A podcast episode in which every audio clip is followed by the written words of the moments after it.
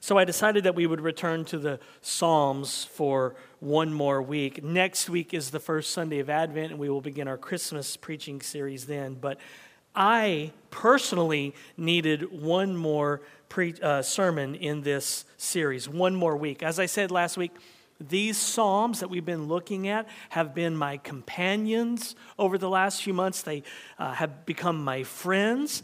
And so there's a handful of these verses that I have just clung to and prayed repeatedly. So they're very dear to me. So I needed one more week. Um, and one of those verses comes at the end of Psalm 27. So turn there in your Bibles. What David will teach us is what I have been doing myself personally through this series.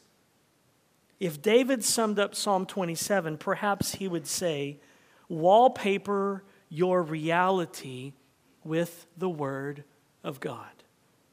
That's actually something that counselor and author, you may know him, David Powlison. David Powlison said that. I'm going to read that quote to you later. I've quoted David Powlison a lot in this series because he too has become one of my friends and my companions over the last several months. So you can check out his book, God's Grace in Your Suffering. It's been a balm to my soul. He just has a way with words. He's very tender, very caring, and that just that kind of seeps through all of his writings. Let me share just a few quotes from this book to pique your interest.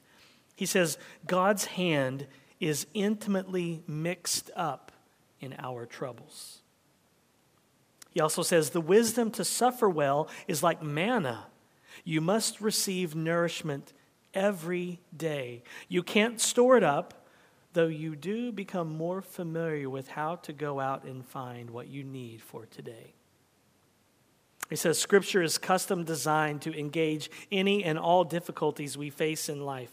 So put your troubles on the table Listen to how our Lord invites us to get personal. Then he says, a sufferer's primal need is to hear God talking and to experience Him purposely, uh, purposefully at work, to experience God purposefully at work in your life. Then he says, the Lord knows you. This reality is the sim- single most important thing about you. You are His. This truth makes the decisive difference in how you walk down hard roads. The Lord knows you and you belong to Him, and that makes all the difference in how you suffer in this world. So, if you're suffering today, if your heart is breaking, if you feel like there's just no hope, along with the Bible, check out this book. Okay, back to Psalm 27, where we will learn how to wallpaper our reality with the Word of God. Look at verse 13. Hear the word of the Lord. I believe that I shall look upon the goodness of Yahweh in the land of the living. If you remember when we were back in this psalm, way back in June, David, in the context, David is surrounded by enemies. People want to kill him. He is under pressure. Life is hard, as David writes this song. He feels forsaken by God, so he turns to the Lord. And after 12 verses detailing all the drama in his life, everything that's happening, David says he's full of faith. He believes that in spite of all the drama in his life, he will see the Lord's goodness in his life. His faith, which is fully aware of his enemies, fully aware of his adversaries, his troubles, fully aware of all the drama, his faith, which is fully aware of the character and the ways and the promises of the Lord, his faith speaks that he will see the goodness of God in his life. No matter what happens, David knows that God is good and God does good, what? All the time. Man, I set y'all up for that. Nobody swung. God is good and God does good all the time. So David's heart is all over the map in this psalm, like in most of the psalms. And David's feelings are all over the map too. David feels abandoned by God, he feels forsaken he feels like he might be cut off for good. He feels like God is not listening to his prayers. He feels like God has turned away from him. He feels like God is far away. And that's why he prays about these very things. Maybe you can relate to David. Have you ever had a dark night of your soul like this, where you felt like God was far away, God was not listening to you, that He had forsaken you and cut you off for good? I'm willing to bet that you have. We all have. Because we're sinners. We live in a broken world. We're not always on in spite of what we think or in spite of what we see on Instagram. We're not always on. We're up. We're down. We're all over the map. We've all been at that place where we're crying out to God and it just seems like He's not listening. We've all been at that place where our feelings dominate our lives, that place where what we feel carries the day. And that's the problem our feelings. Listen, our feelings cannot be trusted. Our feelings are not necessarily an indicator of truth and reality. Your feelings, what you're feeling right now in your heart about your life, are not necessarily an indicator of truth or reality. Now, of course, I am not saying that you should not express your feelings to God. You should. You should tell God how you feel. That's exactly what David is doing in Psalm 27. He's saying, I feel forsaken by you. Telling God how you feel is faith. Expressing your feelings to God in prayer is faith. Expressing how you feel to God, exactly how you feel, is an act of faith, of trust. So when David prays like this, like he does in Psalm 27, he hasn't completely emptied his faith tank. David still has some faith because he keeps on praying. He cries out to the Lord because he feels like God has abandoned him. Do you know what that kind of praying is? When you feel like God has abandoned you, you feel like God is not listening, and you keep on praying? It's faith, trust, belief. Faith can pray that way. Faith can pray like David does in Psalm 27 Hide not your face from me, turn not your servant away, don't cast me off, don't forsake me. Now, it may not look like it on the surface, it may not be a polished and shiny faith, it may not be a squeaky clean faith, but it is still faith.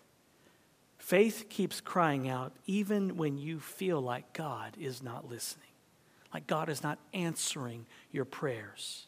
Faith keeps talking. Faith keeps praying when it seems like God is nowhere to be found. Faith says, I believe, help my unbelief. And so our feelings cannot be trusted. At the end of the day, it's only God's word that we can trust, not our fickle hearts. Listen, we're just not that smart enough to try to figure out life, are we? Although we want to be God, frankly, every one of us would stink at it. Only God and His Word can be trusted, not our hearts, not our feelings, not what we're thinking in our head about what's happening in our lives. Those things cannot be trusted. Only God and His Word.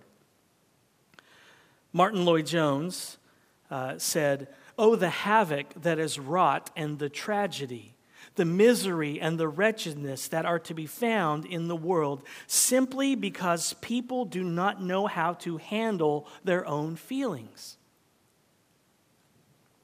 I'm not sure we would want to live in a society where everyone acted on every one of their feelings. That would be scary. Actually, we are living in a society where everybody acts on their feelings, aren't we? Lord, have mercy. So we can't rely on what we feel. We have to trust God's word. We have to believe his promises. We have to have faith that he is who he says he is, and he will do what he says he will do in this world. We have to believe that he really is working out all things for our good. Romans 8 28. But there will be times in our lives when we struggle to believe this, right? Times when we struggle to believe that Jesus is present and that he is working things out for our good. Absolutely, there will be times like that. We struggle to believe this sometimes, and it's okay in those moments. If all you can do is pray like that father in Mark's gospel who said to Jesus, I believe, help my unbelief. Sometimes that's the most spiritual prayer that you can pray. I believe but would you please help my unbelief? Sometimes you have to join those two verses together. You have to pray, I believe that I shall look upon the goodness of the Lord in the land of the living, but Jesus, help my unbelief. That might be the thing that keeps you from going crazy when your life is spinning out of control.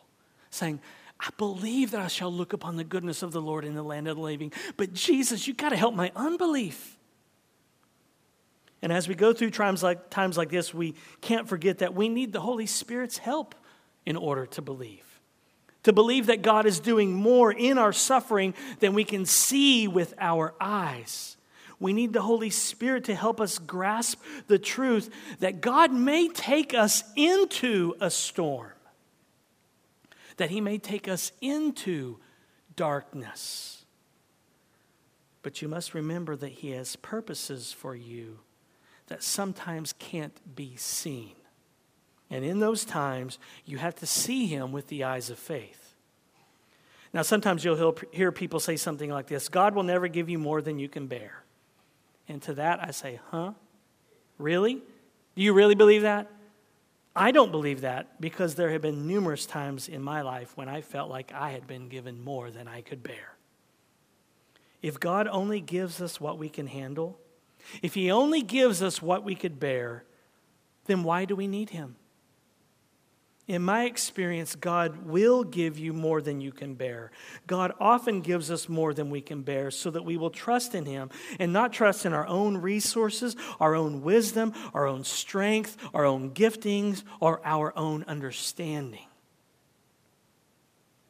Sometimes when you are so overwhelmed with suffering and pain and sorrow and sadness, like David, you may feel like God has let you go. And there may be more truth to that than you realize. Sometimes God just might let us go. Sometimes God might let you go into the darkness, into the night, into the storm. But He is with you. And that makes all the difference. He may let you go into the darkness, but He will not let you go. Matt Smethurst says sometimes Christ calms the storm, and sometimes He lets the storm rage and calms His child. Jesus is with you even when you feel like He has let you go. Sometimes God will let you go into some darkness into some storm, and that's David in Psalm 27. Now, of course, Jesus does not let you go in the sense that he abandons you and leaves you to uh, yourself. That's what David fears in Psalm 27, but that's blasphemy. God never forsakes his children, God never leaves his children. Jesus will never leave us or forsake us. He has promised that to us. But sometimes God will let us go down a path of pain and suffering that we would not choose for ourselves. Sometimes God leads us down a path of sorrow and sadness that we wouldn't choose to walk down. Sometimes He might let us go down a hard path into some storm so that He will be glorified and our faith will blossom. So, in His sovereign wisdom, He may take you somewhere you don't want to go or would never plan to go. And honestly, I struggle with that. I struggle with that. That kind of thinking does not come naturally to me. Go into something hard and difficult so that you can be better and God will be glorified and you will grow. No. Give me two sanctification pills in the morning and let me read my Bible and I'm on my way. But that's not what we see in Scripture, is it? So, this has not come naturally to me to go into hardship in order to be purified and transformed. But I believe it's what the Bible teaches but I struggle with it. In fact, Jesus himself, we'll see in, a, in our Christmas series, Jesus himself suffered in order to grow. so that he would be ready to go to the cross. This is honest faith. Honest faith admits that there is a struggle. Honest faith says, like David in verse 12, don't give me up to my adversaries, but then can turn around and say, I believe that I shall look upon the goodness of the Lord in the land of the living. And so faith has to be honest if it is to be anything. And Jesus likes honesty. Listen, Jesus can handle you telling him that you're struggling. Jesus can handle you telling him exactly what you're feeling, exactly what you're thinking. P.S., he already knows. You're not going to surprise Jesus by being honest with him, he already knows. Jesus is okay with us honestly confessing that we're struggling to believe him. And I think that's how faith comes, is when we get honest with Jesus, when we get honest with him about our fears. When we get honest about our struggles, that's when faith comes because trust and belief and faith thrives in the environment of honesty. When we get honest about everything going in our hearts, Jesus can work with that.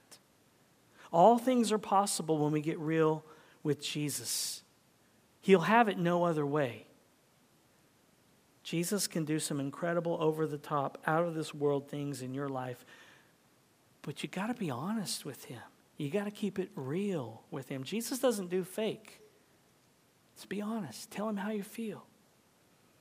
So faith is simply turning to Jesus honestly with all of your need. And it might include yelling and screaming, like we've talked about in this series, saying, God, I need you to do something right now. No more delays. Right now, Jesus. Sometimes faith raises its voice to Jesus in desperation and says, Do something now. Faith is turning to Jesus with all your mess, all your baggage, all your jealousy, all your hatred, all your bitterness, all your family drama, all your questions, all your sins, and saying to Jesus, I don't know how you can pick up the pieces and make something of this, but I believe that you can. I just don't know how you'll do it. But I totally believe that you can because you are good and you are kind and you are merciful and you are gracious. So please help. Faith and trust and belief is you, with all of your weakness and need, turning to Jesus with all of his self sufficiency. Faith is your desperate need, turning to Jesus, the most merciful and the most powerful person in the universe. It's you not knowing how Jesus will help, but believing that He can.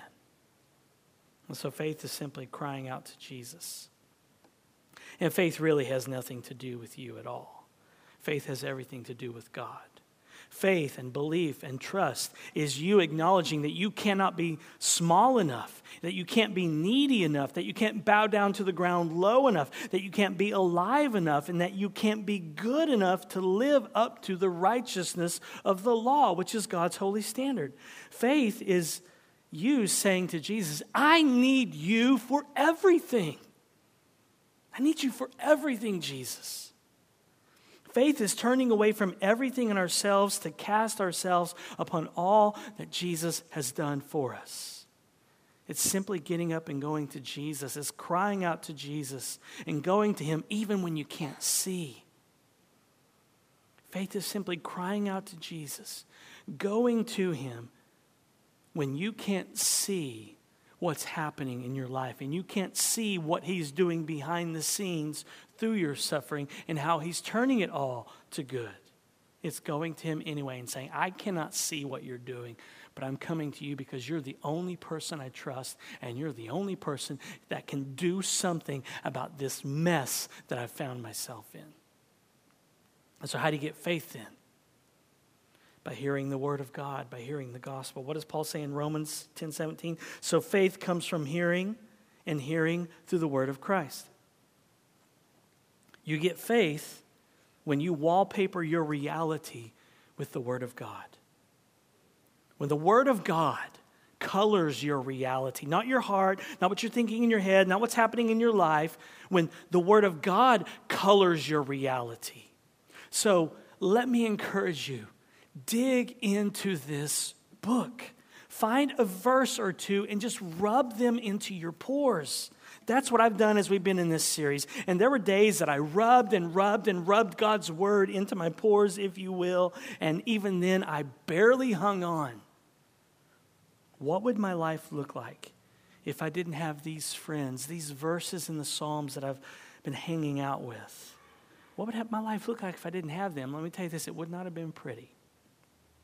So find a promise in God's word that addresses whatever it is that you need and hang on and don't let go. Let it wallpaper your reality. Let it be the dominant voice in your head. Preach that verse to your heart. Why? Because sometimes life is so dark, you can't see, you don't know why things are the way they are, and all you can hear is Jesus' voice in His Word. But that's all you need His Word, His promises, His gospel. In faith, you collapse on His Word, on His promises, on His gospel. That's how faith, belief, and trust comes. Listen, this book is full of promises that you need to get into your bloodstream. And think about this. I, I, thought about this this morning how gracious it is that God has given us so many promises. Sometimes we're like, you know, reading the word, reading the Bible is like a chore. Sometimes, if we're honest, we're talking about honest faith here, right? Sometimes you don't want to read the Bible, right? Sometimes your pastor doesn't want to read the Bible. That may make some of you leave. But a pastor should at least be honest, right? Sometimes I don't want to read the Bible, but I need it. And God, in His grace and mercy and kindness, says, Here's a book full of all my promises that will feed your faith. Here's a book that will help you and will be the, the, the reality of your life and will keep you from going crazy if you just crack it open and read it. How gracious that God has given us this book full of so many promises that we can cling to. It's how faith stays alive. Faith is a hungry business.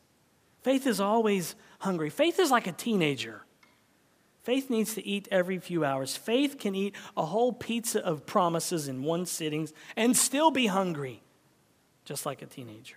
And so faith is like a teenager. It needs to be fed all the time. It's a hungry business. And the Bible is full of promises that you can feed on in order for your faith to grow and be sustained. Ray Ortlund says God looks us right in the eye and claims that he can and will deliver on every single promise in the gospel. Do we believe him? Does Jesus rule over the mess called my life, or in unsparing realism must I despair? May I expect a new work of the Holy Spirit in my experience, or is my past the measure of my future? If no one ever thinks we're crazy for the way we stick our necks out in trusting the promises of God, are we really living by faith? Are we really living by faith if we're not staking our life on these wild, crazy, out of this world promises that we have in God's Word that sometimes are too hard to believe?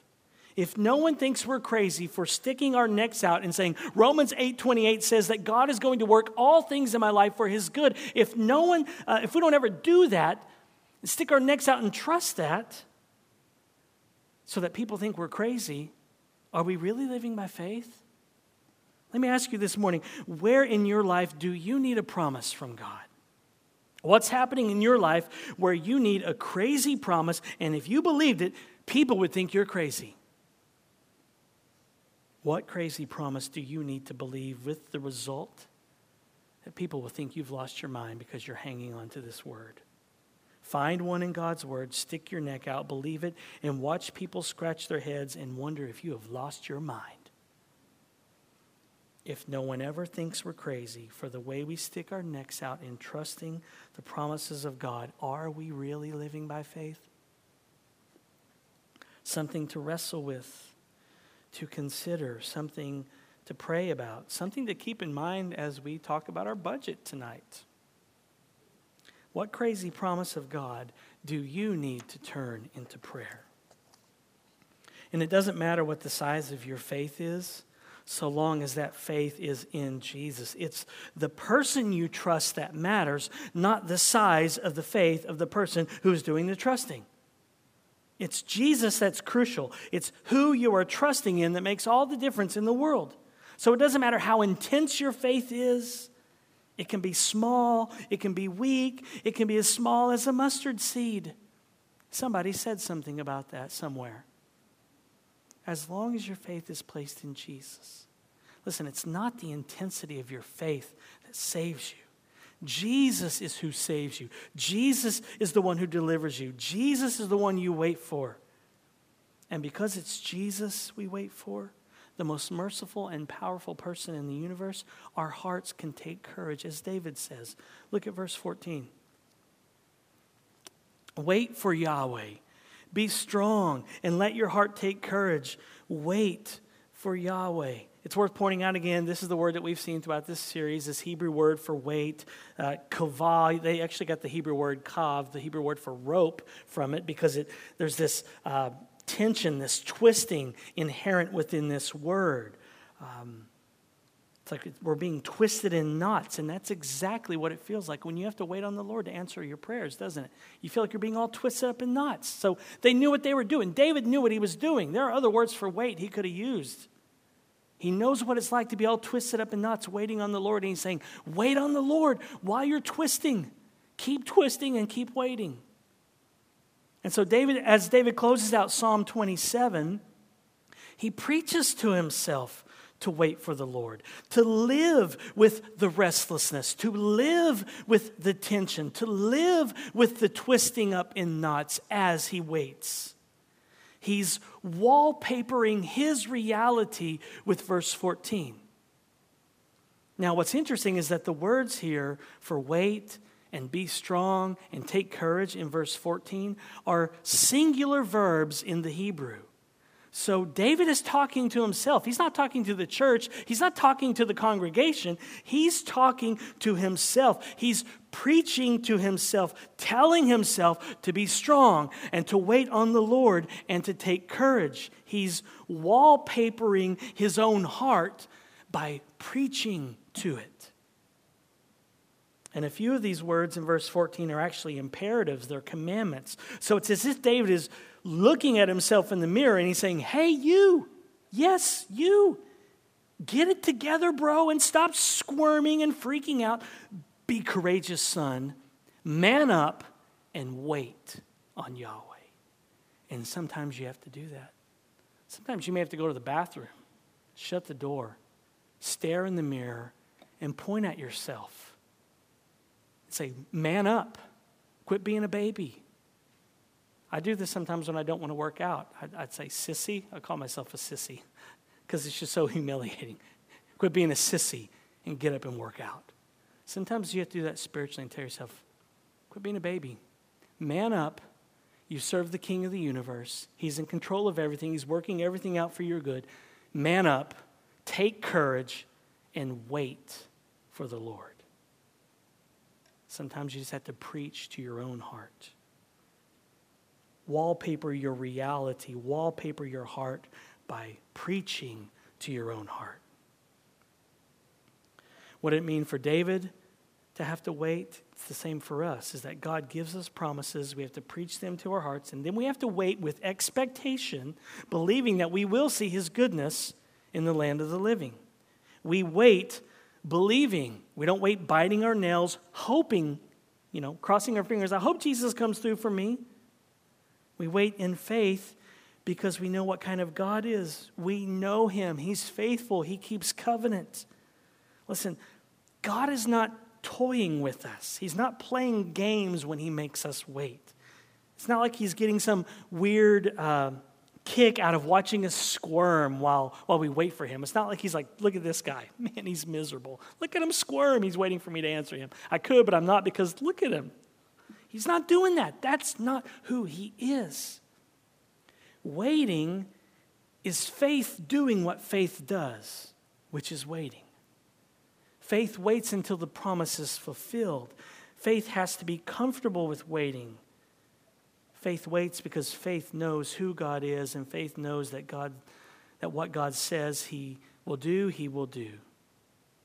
Faith believes that the fulfillment is certain, even though you can't see it or even if it seems hopeless.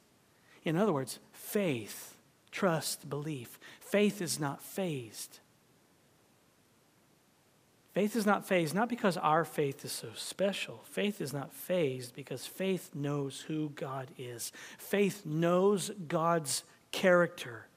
And knowing who God is enables faith to be patient as it waits and gets all twisted up in knots. So faith waits patiently until God finally shows up and answers. But here are some questions that we must wrestle with as we wait. Are we willing to go at God's pace? Are we willing to go by His calendar? Are we willing to trust God with everything? Are we willing to leave every detail with Jesus, down to the smallest of details, and trust that He knows what He is doing? Listen, faith and trust and belief is comfortable with God's pace. As we talked about last week, we need to be at peace with the pace of God. And so faith waits. And while it waits, it keeps rubbing God's promises into its pores. And that's how faith stays alive. It keeps feeding on God's promises. Okay, I told you that I would explain where I got today's big idea wallpaper your reality with the Word of God. It came out of something that Ray and Janie Ortlund experienced. They endured a very difficult season of ministry at a church that they pastored before they planted Immanuel Church in Nashville. They were so wounded after this pastoral uh, ministry experience, so hurt that they didn't think they could go on in ministry. They thought, you know, we're just giving up. And then David Powlison, who's a counselor and author with CCEF, he passed on some wisdom and comfort to the Ortlunds. Here's what Ray Ortlund said about David Powlison shortly after he died a few years ago. Ray said this Remembering David Powlison moves me deeply. When everything was on the line for Janie and me, David and Nan were there for us. We spent a day together in 2007. For Janie and me, a catastrophic disaster of a year. David was an oasis of calm, gentleness, and reasonableness amid a swirl of accusations, loss, and heartbreak. David, with Nan, kept our hope alive. One suggestion David made became so significant, that I have passed it along to many others since then. I can't remember his exact words, but it went something like this Ray and Janie, you were suffering, and it isn't going to get better anytime soon. So here's an idea ask the Lord for a verse of Scripture a promise in the Bible to help you get through this. And when that verse jumps off the page into your heart, make it the theme of your life while you slog your way forward. However dark the nighttime sky might be, you can always look up at that North Star promise, get your bearings again, and keep going. But wallpaper your reality with the Word of God. So we did. We asked the Lord to personalize to us some biblical encouragement of his own choosing, and he did. Janie was reading 1 Peter 5 soon thereafter, and verse 10 was a direct hit in the best of ways. And after you have suffered a little while, the God of all grace, who called you to his eternal glory in Christ, will himself restore, confirm, strengthen, and establish you. We seized that verse. We memorized 1 Peter 10, discussed it, prayed over it. Janie wrote it out on three by five cards and taped them to the inside of the kitchen cupboard so that every time she went to get a glass or plate, there was 1 Peter 5.10. I wrote it out and stuck it to the visor in my truck so that at a red light I could look up and be strengthened by 1 Peter 5.10. We never let that verse out of our sight. And in ways we could not have imagined, God has proved faithful to his promise. To this day, whenever Janie and I experience some restoring, confirming, strengthening, or establishing mercy, we look at one another and say, 1 Peter 5:10. In fact, we did so just yesterday. That word from above didn't merely help us cope, it redefined how we experience reality. It kept me in the ministry. David Powlison understood human despair. He understood how God helps sufferers. He understood that what we need is a hope dependent on nothing in this world but grounded in God alone. The word himself in 1 Peter 5:10 has become to me one of the most precious words in all the Bible. God not delegating the task to any angel, but God himself getting personally and directly involved with us in our real need. How glorious. At the time, I have to admit that though my heart resonated with 1 Peter 5:10, I struggled to believe it. Janie believed it more than I could. But David was right. And thanks to his wise counsel, I turned toward the Lord with the weak faith I had, and gradually I was enabled to believe it more and more. And now I know at a deep and personal level that God himself restores, confirms, strengthens, and establishes us when we have nothing to offer Him but our sorrow and need. Thank you, David. Thank you. Isn't that a great story? Great advice that David Powlison gave you. So let me remind you about it again.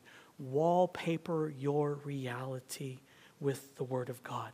Let God's Word define how you experience reality, not what's happening, because that's what we do. What's happening in our life, that determines our reality. That paints our world, the suffering, the trouble, the relationship issues, et cetera, et cetera. That becomes the thing that colors our world, and we see life through that lens.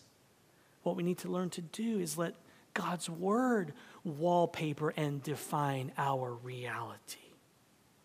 And when you do that, you'll be able to say with David, I believe that I shall look upon the goodness of the Lord in the land of the living.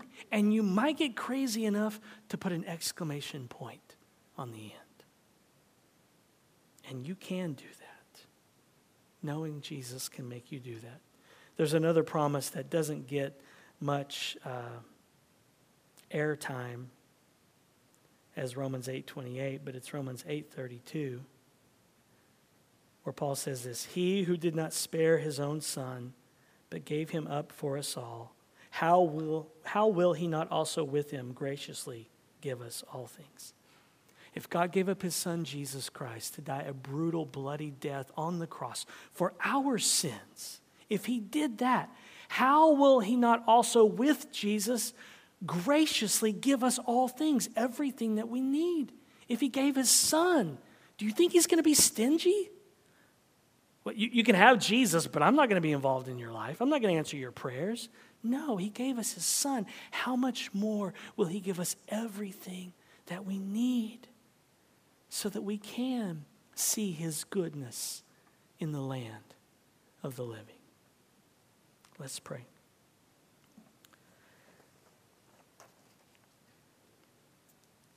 There are so many promises, Father, that you have made in your word, and they are all yes in your Son, Jesus. And so, through Jesus, we say amen to that, to your glory.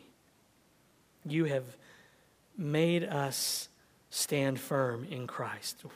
We're not foolish enough to think that we're strong enough to keep ourselves in Christ. We're not foolish enough to think that we can stand on our own. You are the one who have made us stand firm. You are the one who has anointed us. You are the one who has set your seal of ownership upon us so that we belong to you now. We are yours. You are the one who has put your spirit in our hearts, guaranteeing what is to come. We believe. Help our unbelief.